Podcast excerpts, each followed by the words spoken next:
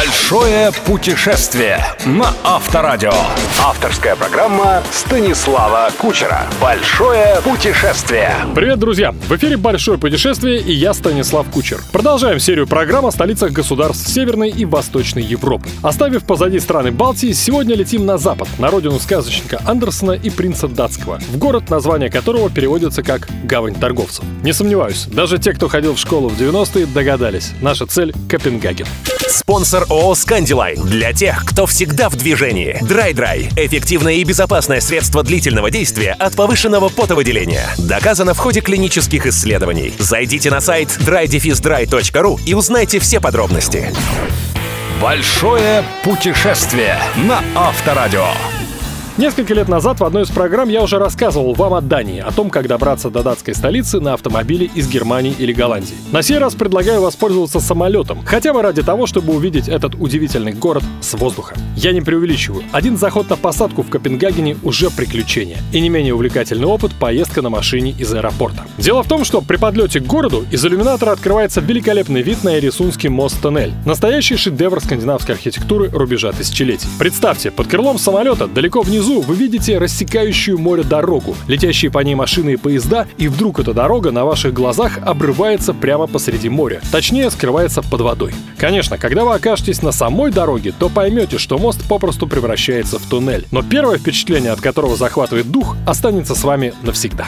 Эрисунский полумост-полутуннель — это четырехполосная автомагистраль плюс железная дорога общей длиной почти в 8 километров. Основная часть моста находится на высоте 57 метров. Длина туннеля — 4 километра. Это уникальное сооружение, на открытии которого присутствовали шведский король и датская королева, было построено с тем, чтобы с одной стороны упростить автомобильное и морское сообщение между Данией и Швецией, а с другой — не мешать взлету и посадке самолетов в аэропорту Копенгагена. Отсюда и тоннель. Как вы поняли, я настоятельно рекомендую вам проехать по мосту-тоннелю за рулем. Ощущения действительно неповторимые. Стоимость проезда 43 евро. Автомобиль на прокат, если вы, разумеется, не собираетесь ограничивать свое путешествие только датской столицей, советую взять прямо в аэропорту. Малолитражку марок Peugeot, Renault или Ford можно арендовать за 15-20 евро в сутки, то есть не дороже, чем в той же Прибалтике. Джипы и большие седаны в Скандинавии берут только, как бы помягче выразиться, очень странные люди, у которых, по моим наблюдениям, много денег и мало извилин. В Северной Европе очень дорогой бензин и очень узкие дороги, а потому передвигаться на большой машине во всех смыслах себе дороже.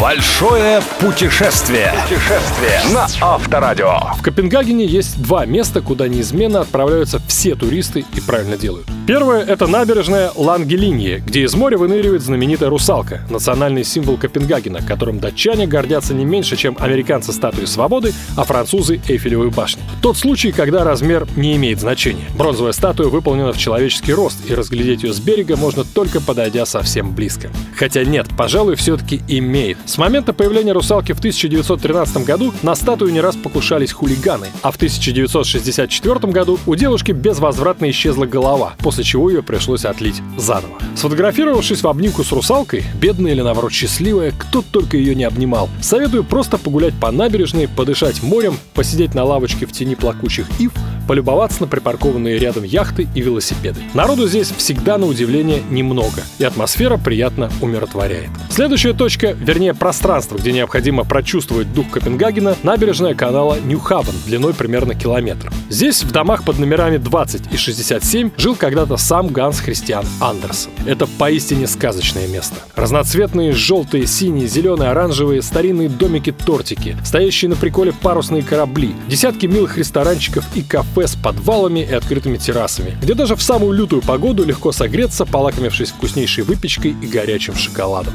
Канал Ньюхавен примыкает к Новой Королевской площади, где расположены архитектурные шедевры 18 века, Королевский театр и дворец Шарлоттенборг, он же Датская академия изящных искусств.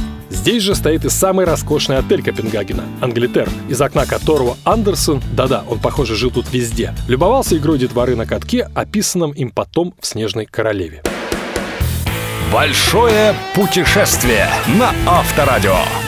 К центральной площади, Ратушной, ведет легендарная Строгет, буквально прогулочная улица. Самая старинная и длинная пешеходная зона во всей Европе протяженностью почти в 2 километра. На самом деле это не улица, а несколько улочек и переулков старого города, где в хорошую погоду можно провести хоть целый день. Представление уличных клоунов, актеров и музыкантов. Кафе и рестораны, бутики, сувенирные антикварные лавки, многие из которых дадут фору иным музеям. Короче, здесь не соскучишься. В районе Ратушной площади сосредоточилось сразу несколько достопримечательностей, без которых невозможно представить себе датскую столицу. Это прежде всего само здание ратуши, которое венчает изваяние епископа Апсалона, основателя Копенгагена. Следующая скульптура, без которой Копенгаген, как Москва без монумента Минину и Пожарскому, памятник Андерсону. А еще на Ратушной площади стоит симпатичный современный барометр в виде девушки, которая появляется то на велосипеде, то под зонтиком, в зависимости от погоды. Еще один пункт обязательной программы в столице королевства – вечерняя прогулка по парку Тиволи в свете сотен тысяч электрических фонариков под музыку постоянно выступающих тут оркестров или рок-групп. Днем же в Тиволи стоит посетить одноименный дворец и Рундатарн,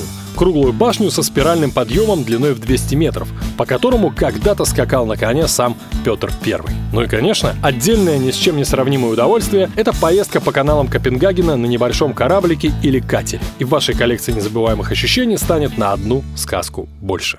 Большое путешествие. Путешествие на Авторадио. Это была программа «Большое путешествие» и я, Станислав Кучер. Услышимся ровно через 7 дней. Реклама. Это мучает. Создает проблемы. Мешает жить. Я потею. Что мне делать? Решение проблемы Драй-Драй. Средство для борьбы с потовыделением. Безопасно и сухо-сухо. Узнайте подробности на сайте drydefisdry.ru Драй-драй. Спрашивайте в аптеках. Большое путешествие. Большое путешествие со Станиславом Кучером. Кучер дорогу знает. На Авторадио.